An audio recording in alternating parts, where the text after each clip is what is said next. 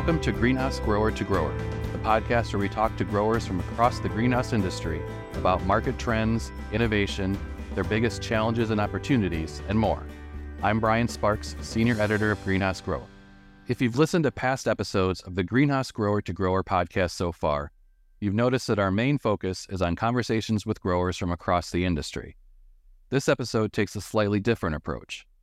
Just about everyone in the floriculture industry has met or worked with either Dr. Bridget Behe of Michigan State University or Dr. Terril Nell of American Floral Endowment at some point.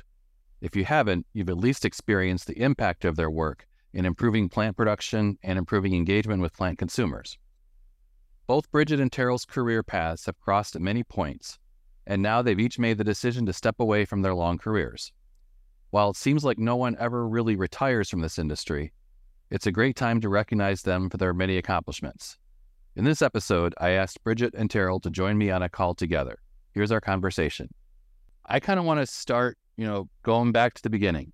Um, and Bridget, we'll start with you, I guess. Um, you know, what drew you to the horticulture industry uh, as your career started? Uh, initially, I wanted to be a surgeon. Uh, I thought that would be very exciting. And got excellent grades, but when you weren't at the top of every exam, that hurt your chances toward medical school. And I thought, well, gosh, I I love biology. I love a lot of things about it, and I wanted to have a life too. I had hoped to have a a marriage and a family and a career, and um, the the road to medicine was just not set up that well for having all of those things. And had I had two grandmothers. My father's mom was a big vegetable gardener, and my mother's mom was a huge flower gardener. She was actually a tester for Jackson and Perkins roses, and we'd sit out in the garden and help think of names, and she'd mail things, uh, you know, mail results back in. And and I think that's ultimately what caused my shift in uh, human biology to plant biology. But then once I figured out the business dimension of horticulture really needed more research, not e- economics. And I get confused a lot with being an economist, and I'm not an economist, never was, never will be. Um, but the the space that ultimately defined my career was really where the rubber meets the road in consumer perceptions. And so it was a, a bit of a meandering path, I guess you could say. I don't think anybody goes into a career in a straight line, or not very many people I know. yeah, that makes sense. Uh, what about you? Well, it's interesting. The story I tell is and very true. Is kind of like Bridget. I had a grandmother who was a avid gardener. Um, and in Northwest Florida, when you're an avid gardener, uh, you you've got 10 months of the year, but this wonderful woman could get geraniums to grow throughout the summer in Pensacola, Florida, which is just unheard of. Hmm. um, so I saw that, and and you know, she kind of enticed me at times. Um, but the the time when I was probably about, I'd say eight, um, we were actually um, living next door to my grandparents on the bays in Pensacola. And one day she gave me this small little packet of something. And I said, What is this? And she said, Oh, they're seeds. Just go, um, you know, tear the top open, go over there, rub up, she pointed area, rub up some soil, sprinkle them over the area, and um, then lightly cover them. Well, darn it, if the marigolds didn't come up and if they didn't flower. So success. um, and during high school, I I mowed lawns. Um, I did decide that mowing lawns was not what I wanted to do. Uh, so that that was a scratch against horticulture. Um, but uh, when I went to college, I went to Auburn to start with, um, I didn't even know what it was called. Okay. And my next door neighbors were Auburn grads. My parents were high school grads. Um, and so my mother went with me and we arranged to meet with the dean. I said, you know, this is what I enjoy doing. He said, oh, that's horticulture. So I started off in horticulture, and um, it was fun. Um, and and yet Auburn at that point was almost all landscape and plant identification. There was one person who was in uh, the world of floriculture, but he he didn't do the kind of things that intrigued me. And I was recruited to go to NC State. Okay. And I look back, and you know, it's fun to look back and think, who are those people who really triggered you to think about things and um, triggered you to, as you say, like horticulture, in my case, floriculture. And my major professor at NC State was Roy Larson. Uh, Bridget, I'm sure, knew Roy. Um, he was a legend. Uh, he always wore, he was a good Swede, and he did not hesitate to tell you that he was from Sweden um, through Minnesota. And every day um, he wore a flower tie. Really? I mean with small little flowers, I mean bold flowers. And his wife made the ties. And so when he traveled or they traveled or some of us traveled and you saw a fabric store, you went out and see see what was the most outlandish uh, uh, fabric you could find with flowers on it. And that's where he got his ties. I think they're in the museum at NC State now. No kidding. My understanding was that he was giving all those to to the museum. Um, but Roy, his he had five graduate students at the time, and all of them did abide by this. I did because I liked it. He said, "You know, if you're not in class, you need to be in the greenhouse helping us." Hmm. And so I was always in the greenhouse. He grew every crop imaginable, and so I was exposed for two years. I I say yes, it was education. It was two year internship, uh, where you know I learned to uh, grow lilies and chrysanthemums, and the only thing we didn't really have were, were cut roses. Okay. And the, I mean, I made my mistake or mistakes. You know, one day he said, we, or his assistant said, we need to disbud these, um, um, these chrysanthemums. So I, I did. I disbudded the center bud. And they were not just, you know, that was not disbudding. Uh, so you learn. But then I went to Michigan State and um, worked with uh, a couple of people there. Um, started out with Bill Carpenter, who was a good floriculturist, um, and um, I ended up working on cut roses there. Okay. So it was just a perfect situation that I I learned potted plants at NC State and cut flowers at Michigan State, and I also was a teaching assistant, so I taught all the uh, Bill Carpenter's floriculture labs. And he, the first day he said, "Okay, you're gonna be teaching." He said, "I said, well." you know, what's the plan on what do you have ordered? He said, I don't. He said, this is totally up to you.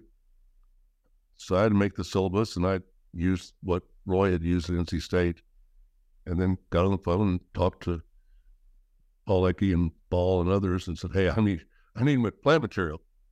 And we filled a greenhouse and it was a lot of fun. Good, good. So how did that all of that then take you to American Floral Endowment then? Um, well, as Bridget knows, and she's been fortunate enough to be the recipient of AFE funds through the years, and um, her colleague uh, for many years, Royal Heins, and I were about the same um, time in our careers. And I I found out about about AFE when I was looking um, at where where could I get funding, and uh, Roy Larson, I'm not Roy, Bill Carpenter had received AFE funding uh, because the chairman at AFE at the time was a guy named John Henry, who had John Henry plant labels and such. Yeah. Right there in Lansing. And I remember Bill just being thrilled one day, said, I just got a letter. I, I got AFE funding. I think it was all of $5,000, but he, in those days, 5000 was a lot of money. And so I learned about AFE there and watched what he did, um, how he did it. And then um, went to Florida, and after about four or five years, I, I saw that I was going to have additional graduate students or support. It was going to be outside funds, and so I went to um, I went to American Floral Endowment, and as many of us did, also Gloeckner, and um, then there was I think there was one other, but they were all learning experiences. So, Bridget, you know, I want to ask how you eventually worked your way over to Michigan State. But before I get to that, I know you know your big focus has been on you know the, the uh, on the end consumer. So enhancing the consumer experience, getting to know more about your end consumer.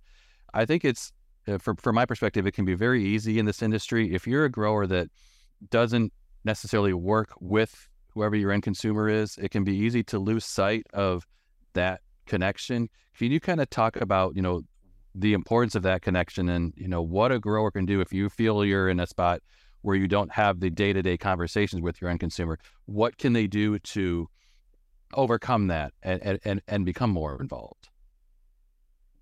Well growers like many professionals in our industry are incredibly overworked uh, many times of the year and that need to do what you must do kind of supersedes um, sometimes supersedes being able to look down the channel of distribution. And you've got insects nutrition water temperature i mean there's just so many things to manipulate slash control that um, often that focus just by having a lack of time isn't there um, um, one of my favorite books is The Seven Habits of Highly Effective People by Stephen Covey. It was really life changing for me. And I, I taught it in the management class that I taught for over 25 years.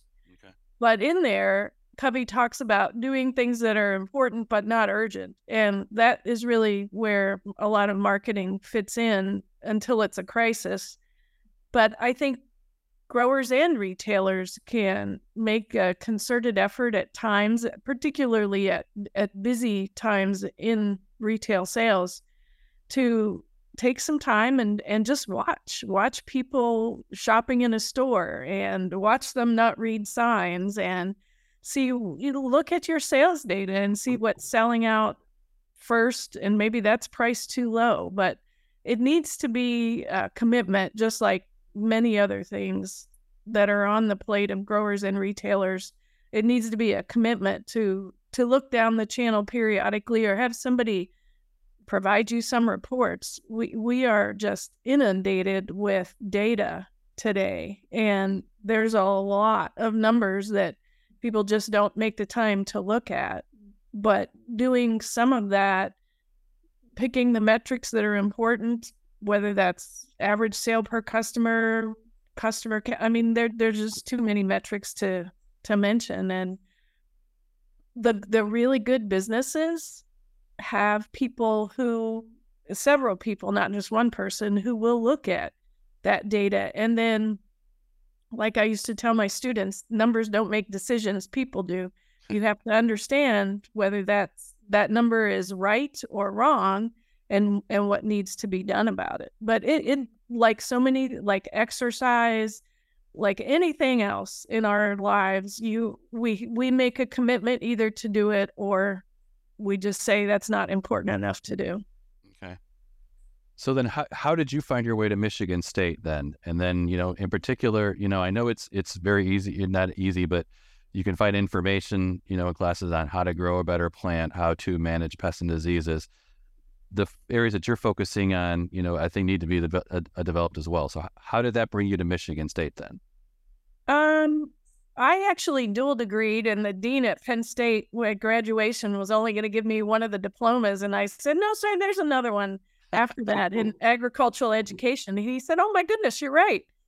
But right before that diploma was awarded, I had a very large grower in Pennsylvania say, and and this is back in 1982. He said, "Bridget, you're young, you're you're single, and there's no grower that's going to invest in you because you're going to be married and have a family before too much longer." And I thought, wow, that was kind of one of my first big epiphany in the industry. And uh, so I started to do a little soul searching, I guess you could say.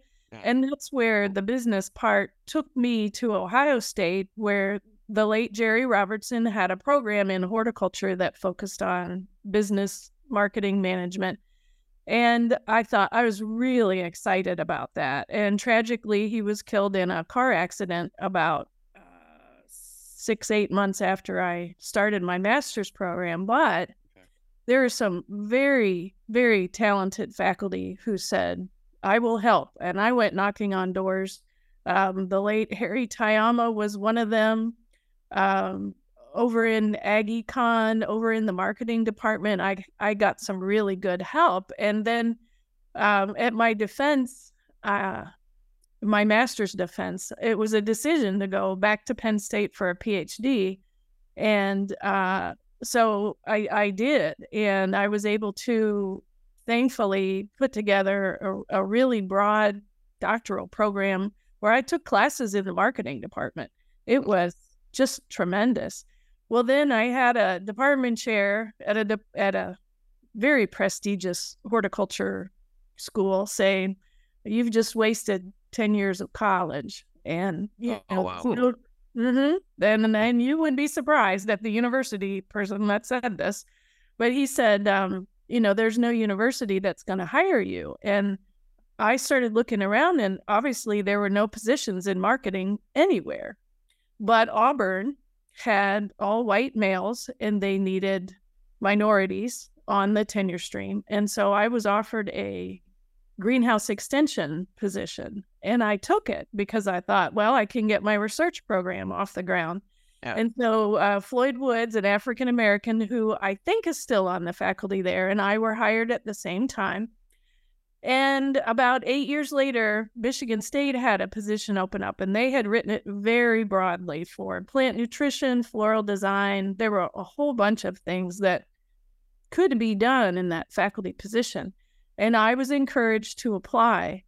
And um, a faculty member was driving me to the airport after my interview, and he said, We won't take no for an answer. And I thought, You just have to ask the question. So it uh it was it was uh again a very circuitous path that that took me to Michigan State. I learned a lot at Auburn. I I learned a lot at Auburn and uh I was able I think to really thrive at Michigan State. Okay. I'd like to hear more about how, how each of you then have worked together over your careers. Um, I know, you know, Bridget, you, you've been the recipient of funding from AFE, but how how how have how has your work kind of collaborated or coincided with you know the goals of, of American Floral Endowment? Well, you know, Terril alluded to the the funding that Art Cameron and I got quite a few years ago, and I think it was around that time AFE discovered that they needed to separate the production grants from the marketing grants. It became a little bit it, it was very obvious the the resources that were going to be devoted to marketing. And uh, gosh i'm trying to think i i don't think terril and i have ever had a project that was either related like in a two step kind of fashion but this industry isn't that big and the profession the academic circles even the industry circles we know of each other's work. We I mean, I've read several of Terril's papers and I, I know a good bit about what he does. I think from the marketing standpoint, I try to look at what my colleagues in production and plant nutrition are doing with what the crops they're working on. And that kind of informs some of the research proposals that I have done. So, in that sense, there's good uh, collaboration between kind of production research and and consumer research. There absolutely needs to be. Why would we look at crops or products that are not pertinent to the industry, you know, in a timely manner? Yeah, well, I've got to imagine that's very important. That you know you have the, these these pillars of, of production information, provi- uh, production data, and this marketing data. But to your point, they have to go together that's the only way that you're going to be successful both as an individual grower as an as an industry i would think right and and the the real challenge for funding the marketing research it comes in and I'm not sure what how the laws are written for money that can be spent on production versus money that can be spent on marketing. But I know that was an issue that arose, at least in my awareness at AFE, was the first time I became aware of that. And so there are only specific pools of money that a researcher who's looking at consumer research can go after. And I think a lot of the federal funds they do a lot better job of distinguishing what pools of money my work and others who do work like me are eligible for versus production or pest insect disease resistance those kinds of issues okay right i can clarify that a little bit okay. um, bridget's correct but it actually when afe formed the uh, floriculture marketing fund um, it was because of legal issues. It was IRS. Hmm. um, AFE is a 501c3, which most you know nonprofits are that we know about. Um, non 501c3s cannot support marketing research, so they had to do a new application, form a new group that was a 501c6, I think, and that was specifically for marketing. And it came about first. Bridget was right that uh, AFE um, saw they needed to support marketing research and marketing management, however you want to uh, phrase it. Um, and it was at the time when there had been money uh, with a group looking at marketing, a joint marketing effort between California growers and Colombian growers. And after, gosh, eight or nine years, it they decided to close up shop. Uh, they could only give it to uh, another foundation, and then AFE was the one that was selected. Okay. In order to receive that money legally, it had to be a 501c6. Pretty sure it's a C6. So that was how that came about. Okay. Um, you know, both of you had talked about education, you know, a little bit during our conversation here, and I know you know that's been a big part of each of your careers. I'd like to, you know, ask, you know, both, you know, why that is so important that that continuing education for growers, but then also, you know, you're educators, you're also learners yourselves. So can you maybe talk about what are some of the most important things that each of you have learned as your careers have grown? I was heartily discouraged by both of my parents going to go into education because they said that it didn't pay and and i smile and i kind of chuckle about that now because I, I can't imagine my career being anything but a priority education being a priority um, even yesterday evening i was on the phone with a former student who has a, a cut flower business in southeastern michigan and she's become a, a good friend. And I think one of my greatest accomplishments is seeing students who I had a small hand e- either in in a class or in a couple of classes or mentoring them in other ways seeing them be happy and productive in our industry there there is no greater reward for me than knowing that I had a small hand in some of that and and I continue that and will continue that for as long as they want to have the conversations with me. Yeah. But lifelong learning is essential to change and development of any individual and I am constantly reading. I'm I'm getting better with podcasts. I, I had a student say, "Oh, Dr. B, you need to put your class on as a podcast," and and I did a podcast for about mm-hmm. six years because the the ways that we learn are continuing to to develop. But yeah. I think reading is the most important thing any of us can do to continue to grow and develop. Okay.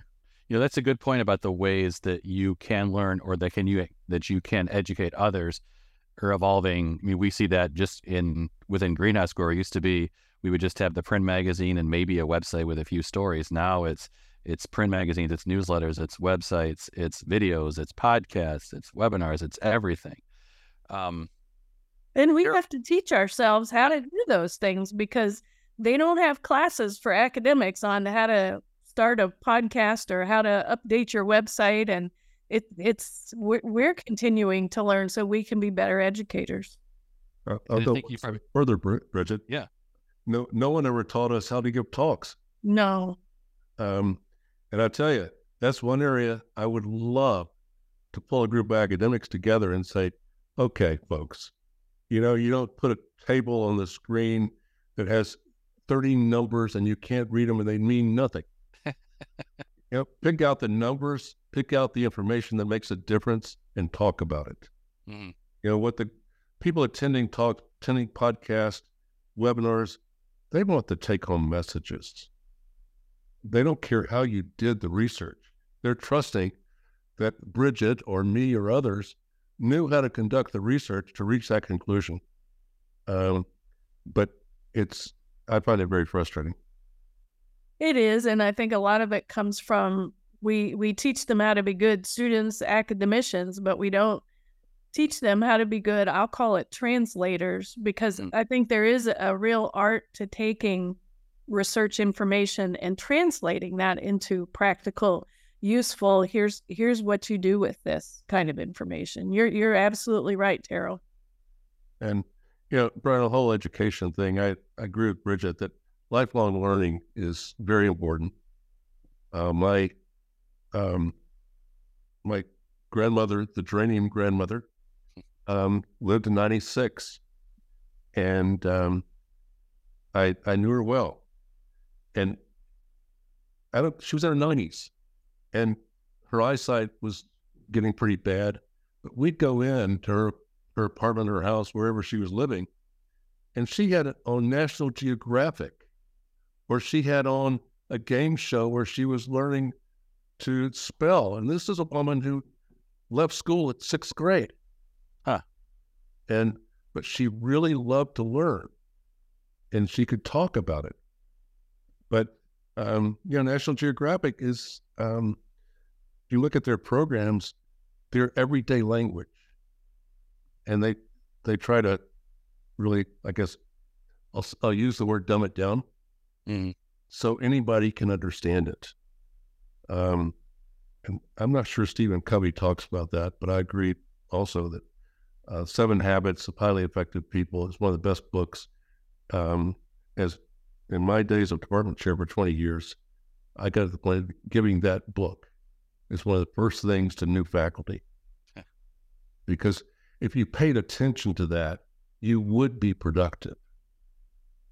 And if you didn't, you're going to be doing those things that you thought were important, but nobody else thought was important.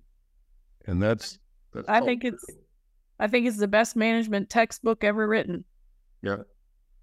Well, and, and that's a great point there too. And I know we have these conversations, you know, as, as we're working with, you know, researchers who might want to write something for our audience. We have to have those conversations too, where you, technical is great and there's always a place for that, but you ultimately have to present a message that's going to be easily receivable to whoever's reading and then practical to what they're doing as well. So I can definitely appreciate what each of you were saying there.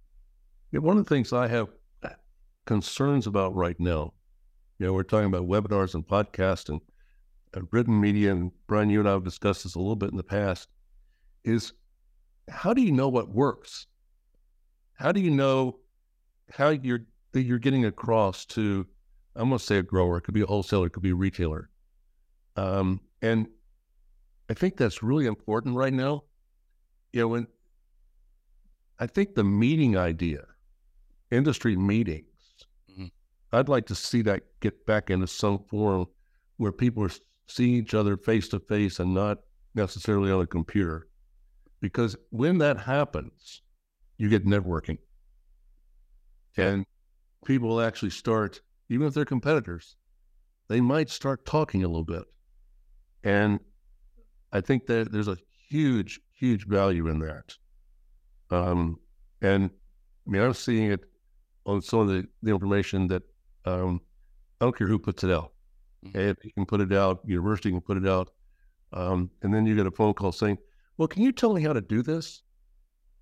And folks, it's right there. It's on a web website. It's on this publication. And it makes me wonder, you know, there's a big deal about sound bites. Yeah. It's almost like you need to do 25 word sound bite and that's it. Well, our attention spans, especially of younger people, have substantially reduced. And many of them are not willing to put the time in, especially reading. I, I see that as a big challenge today. They'd rather hear it orally um, than to get information by by reading it. it it's and and we're different learners. The, that research is abundantly clear that we learn differently, um, and so trying to address the needs of many different types of learners and different ages of learners is a very contemporary problem. I would imagine too, even if you're at a meeting, you know, the the the there's being talked at like if you know if a grower goes into a, a meeting room at Cultivate and they hear a speaker give an hour long presentation, there's definitely a purpose for that. There's also the talking with and having like a panel discussion where the whole idea of it is not to have these long presentations, but to have a dialogue among three or four growers about some of their common challenges. And then to Terril's point, it's really, I think, the conversations that happen in the hallway or before, mm-hmm. during, and after dinner that really have a big effect on future actions. It may not be learning in the present moment, but might be learning a direction to take or you need to learn more about this. But those conversations can't happen as easily online as they do in person at meetings. Yeah. And if you're if you're you're a researcher, even if you're a teacher and you're paying attention, um, by those interactions, you're learning what the needs are of industry. And I mean, you really cultivate great, great meeting. And probably all three of us have had conversations there, multiple conversations every year that you come home and say, gosh, I learned something. Or I want to put this to use. Um, yeah, with me, with having been at ProFlora last week in Bogota, I can almost name six people I talked to, maybe eight. I made more progress in understanding the situation by talking with those people than I could have done in 25 phone calls or who knows how many emails because we were there face to face. We knew each other. Yeah, we had that trust and you talk. Yeah.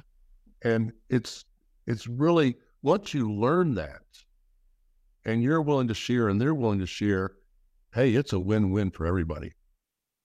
Well, and to your point too, I, I would imagine most of those insights that you gleaned weren't from you know a pre-scheduled meeting that you had with somebody but it's from literally running to somebody in the in the hallway you know on in one of the trade show aisles. Um, yeah.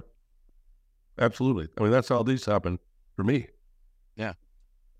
And so it's all it really is a win-win so you know we've talked about how certain segments of the industry you know in this past this most recent conversation on on communication how that's evolved you know as as you've been in the industry over the years, you know, there's certainly been innovation at several levels and in several and in several segments of the industry. I wonder if maybe each of you could could kind of talk about what you think are the single most important innovations that you've seen, um, you know, taking place within the floriculture industry over the last few years, and then how that would help drive the industry forward as well. Well, our our areas are, are very different. Um, I mean, I, am more production and and post harvest, mm-hmm.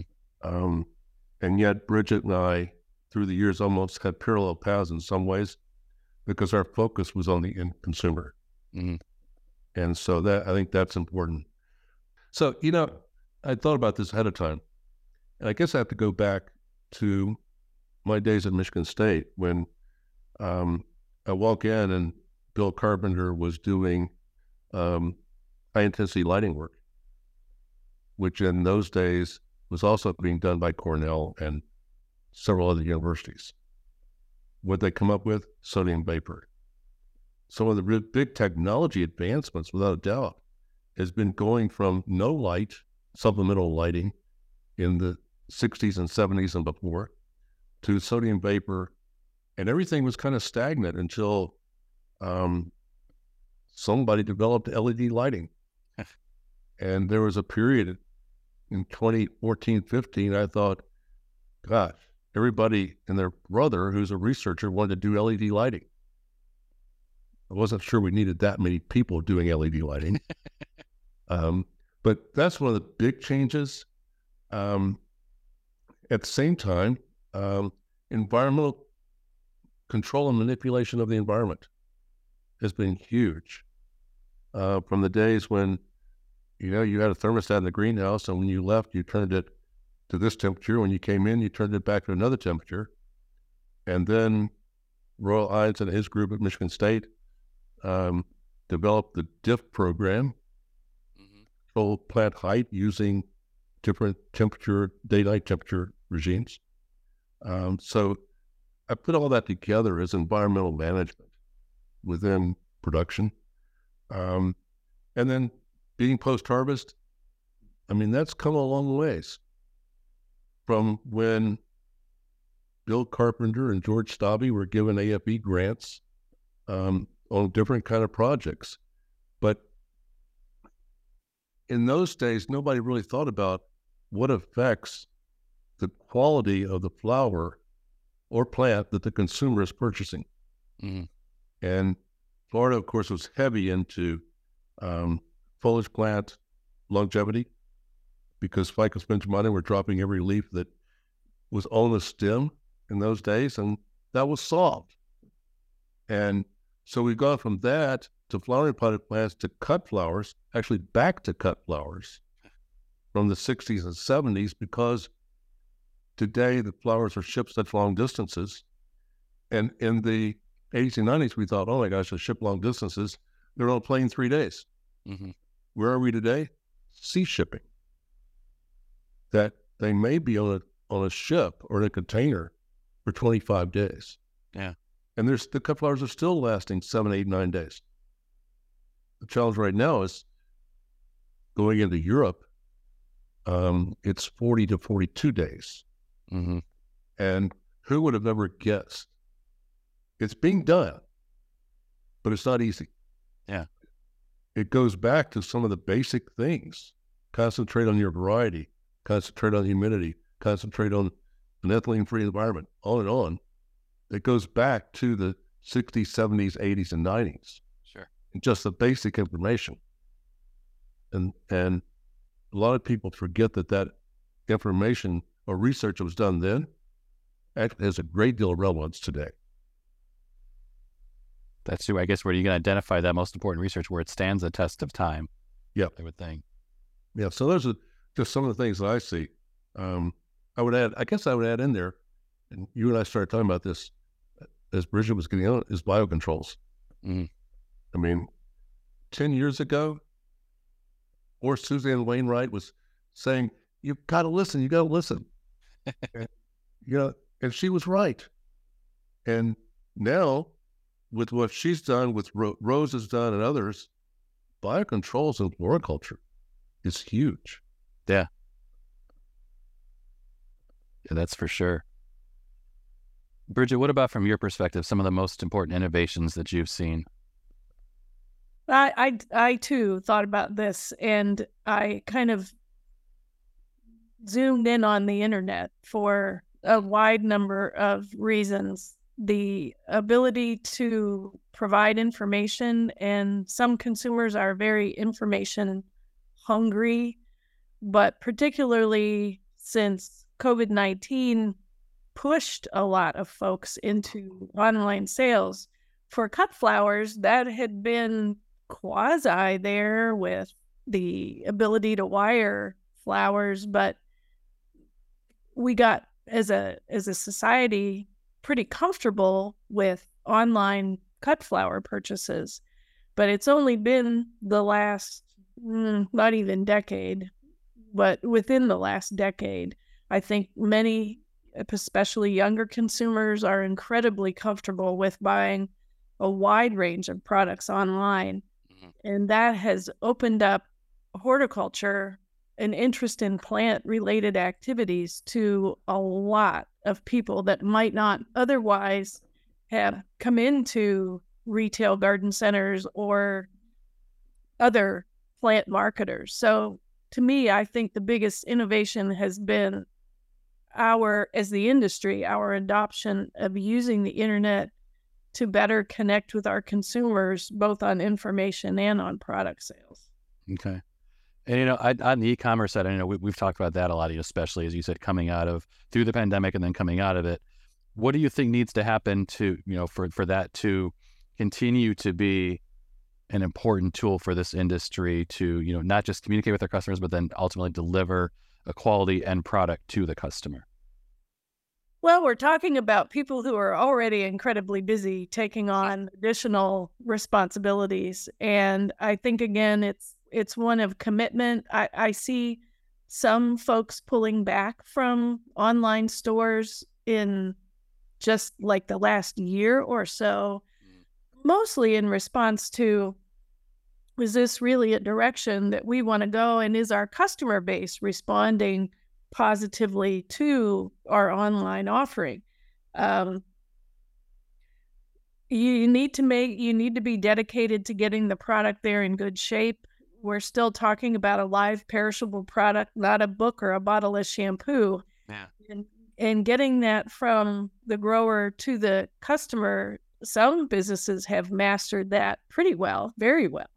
Uh, particularly business to business, I see a lot of plugs being shipped in in very good condition. But the larger the plant, the we get we get some additional challenges. So getting the packaging and the shipping uh, counterpoints uh, mastered, I guess is the best way to say that, is going to help businesses. And two, who are we cultivating as customers? Because if we, as a commercial entity, aren't cultivating a customer base that's comfortable making those purchases online, there, there's a lot of um, benefits to physically going in and and seeing the plant material and smelling the flowers and and just being in that space. Some people that shopping therapy is very important to them in their springtime rituals but other people particularly young parents are so time strapped that if i want this at two in the morning that that's about the only way I'm going to be able to interact with my plant material. Yeah. So there's there's a lot of factors at play there, but I do see COVID kind of threw gasoline on that fire, and some people have really risen to the challenge, and others are kind of, yeah, maybe this this avenue is not quite for me. Right. So you know, if if if we look back at everything that we've talked about up to this point, um, what would you say? This is again a question for each of you. Um, what are you most proud of? What what do you consider to be your most important personal accomplishments um, that that you've seen? Well, I'll go back to the students who, former students, the graduates who don't turn and run away when I'm at Cultivate, who kind of try to come up early or come up afterwards and and shake their hand or give them a hug and and you know ask them who they're working with now and what they're doing and almost always to a person, they will say, You taught me this, or I remember you for that. And that just makes my heart smile just to see them still in the industry and happy and productive. I don't think there's any greater there no paper, no grant could ever replace the reward that that gives to me. Okay. Terril, what about you? Um,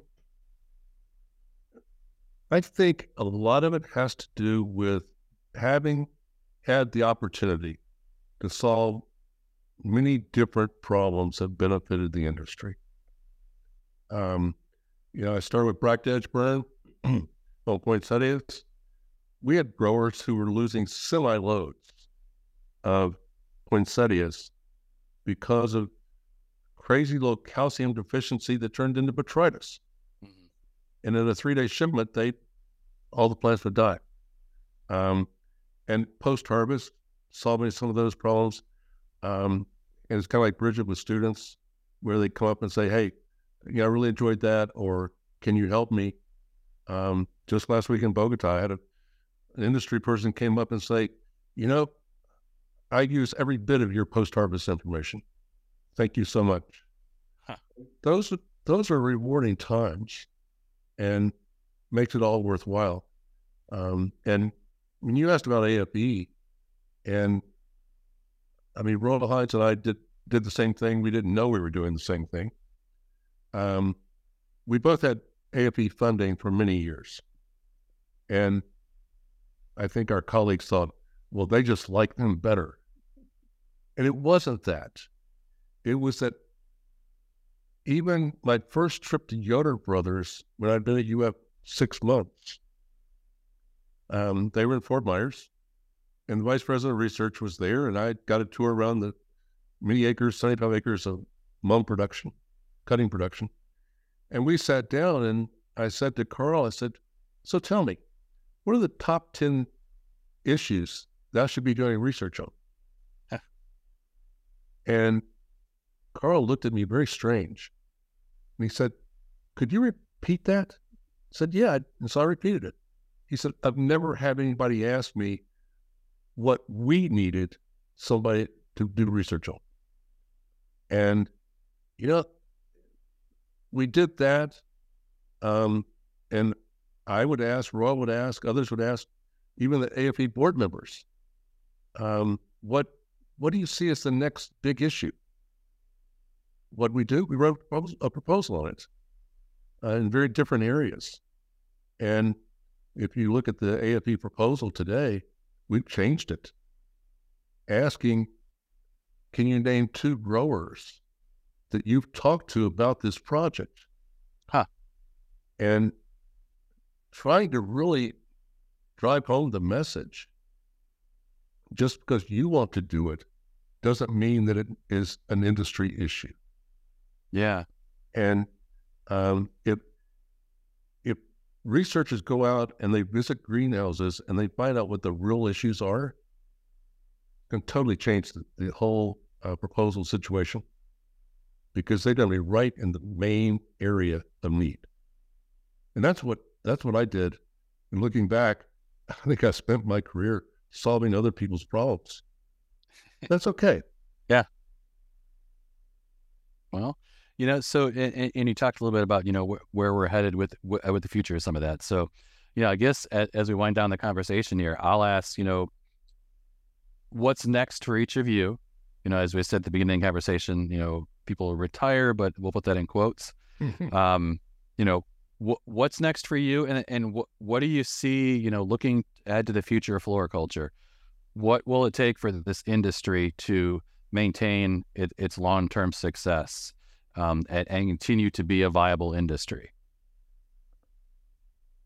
Well, I'm very excited to see up and coming faculty members like Ariana Torres and Alicia Rihn and Melinda Knuth step into, um, and boy, they can run circles around me statistically because, uh, like I used to joke with them, I learned my stats in the previous century. But they're doing some amazing data analyses on consumer data sets and I'm very excited for the future of consumer research in, in floriculture. Mm-hmm. For me personally, I'm I'm still working 40% time, um, winding down a couple of, of grants, HRI funded grants and federally funded grants. Uh, still enjoy writing very, very much. Um, I'm I, I still get invitations to give presentations. I'm working on winding that down, but haven't been as successful because I still get excited about sharing the results. And um, most recently, I'm I'm on a, a board of directors for a, a horticulture related company, so that's a, an opportunity I I didn't see coming, but it it's very exciting for me. So I'm I'm going to keep my fingers in the industry. I just don't think any of us can really walk away from something that has helped shape us as dramatically as our careers. And I would imagine know, you go back to an event like Cultivate, being able to go and then sit in the audience as opposed to having to go on stage and, and give a presentation. Uh, I like both places. I really do. I really do. And Alicia Rihn and I put in a, a topic for, for Cultivate this year on nice.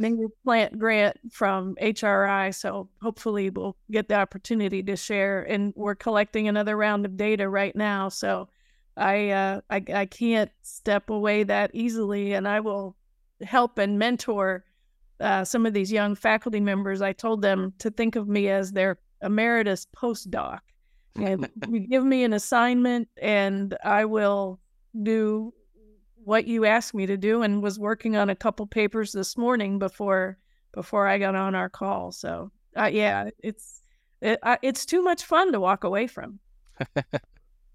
Terril, what about you? Is what's next for you, and then where, where do you see the future going for this industry? Um, I for me, you know, I'm, I'm definitely stepping out of AFE. Um, retiring from there, we we hired someone a little over a year ago to be my sidekick, and I've told her that um, you know I'm the hopefully the mentor and the coach, so that when I step out, she's successful, and and highly a, a young lady with very good credentials, uh, great abilities. She's a communicator and an educator, and I think right now that's what AFE needs. Mm-hmm. She has a background in soil media, more on the woody. Well, I can't say on the woody side, but soil media. So she's rapidly learning the industry. Um, so I can, I think I can step out with confidence that, you know, good things will continue to happen there. Mm-hmm. Um, I, I'm not sure what's next, uh, except I will not at all miss the deadlines. I'll be very happy to give the deadlines up. You know, there's a newsletter due next week or next month or things like that. Um, and as with Bridget, you know, if somebody calls and ask a question, uh, I'm not sure in that case I will have the retired category in my head. Hmm. I will do it in such a way, yeah, let's let's solve this problem. Let's let's look at this. Um, so I'm looking forward to that. Um, with this, I'm not sure that I will be at the trade shows or the conferences any longer. Okay. And that's really disturbing me hmm. because over the years, I've made great friends. Um, yeah, I may only see them three or four times a year, but it's like old home week. And I've told a number of them, I said, you know, when the phone rings and it's me, I'm just trying to maintain touch and maintain contact with you. And, and um, so I'll still read all the floriculture newsletters. I'll read emails and be happy to you know respond to to calls. Uh, as for the industry, I think it's really very bright because um, there the industry has the has access to some tools right now that are far superior than 20 years ago. Mm. Uh, both production, shipping, handling, I think even marketing. Um, I think all of that, people are understanding more. I'm going to be very interested to see where AI takes us. Okay. And what that does for the industry. Uh, I wrote an article for Floral Management, and my I think my comment in there was something like AI may take us further than the introduction of the computer took the industry. We just don't know yet. But what little bit I do know, get out of the way, it's coming. And it may be really good. oh, that's that's a really interesting take on, on where I said in the future. Yeah, that, that that's a tricky one. That's yeah. Every time I talk about it, you know, whether it's with a, a company who's developing technology or a grower, you know, it's it's a challenge to, to to really look at it and get a full comprehension of how, you know, how is this going to ultimately benefit my operation? Um, you know, I, I, I will ask one more question from each of you, and I know we've talked about your each of your careers intertwining at times with each other. What have you learned from each other along the way? I well from Bridget that marketing is actually really important. I had to do that, Bridget. Thanks, Daryl. you know, one of the, I think the most important thing I learned from Terril and and one of the reasons that I wanted to go into academia was because I didn't believe that it was politically charged. And I will say from Terril, I've learned political political prowess is really important for academicians and learning how to develop that. Terril was somebody that I, I watched, observed how he did things, and really feel like that positively impacted many dimensions of my career. He and a few others, I think, are really stand out in terms of their interpersonal skills and their political prowess. And I, I really admire Terril for that. Well, thank you. Um, but, but, you know, the industry gave me those opportunities. Uh, Society American Florist, AFE, and others. Um, I mean, whoever thought that this kid whose parents didn't even want me to go into horticulture, they, they considered farming, um, would be testifying before Congress trying to get research money for floriculture. And um, hey, SAF gave me the opportunity for, oh, what, four or five years. And that was fun. Thanks for joining us. You can learn more at greenhousegrower.com. Please subscribe to this podcast wherever you listen.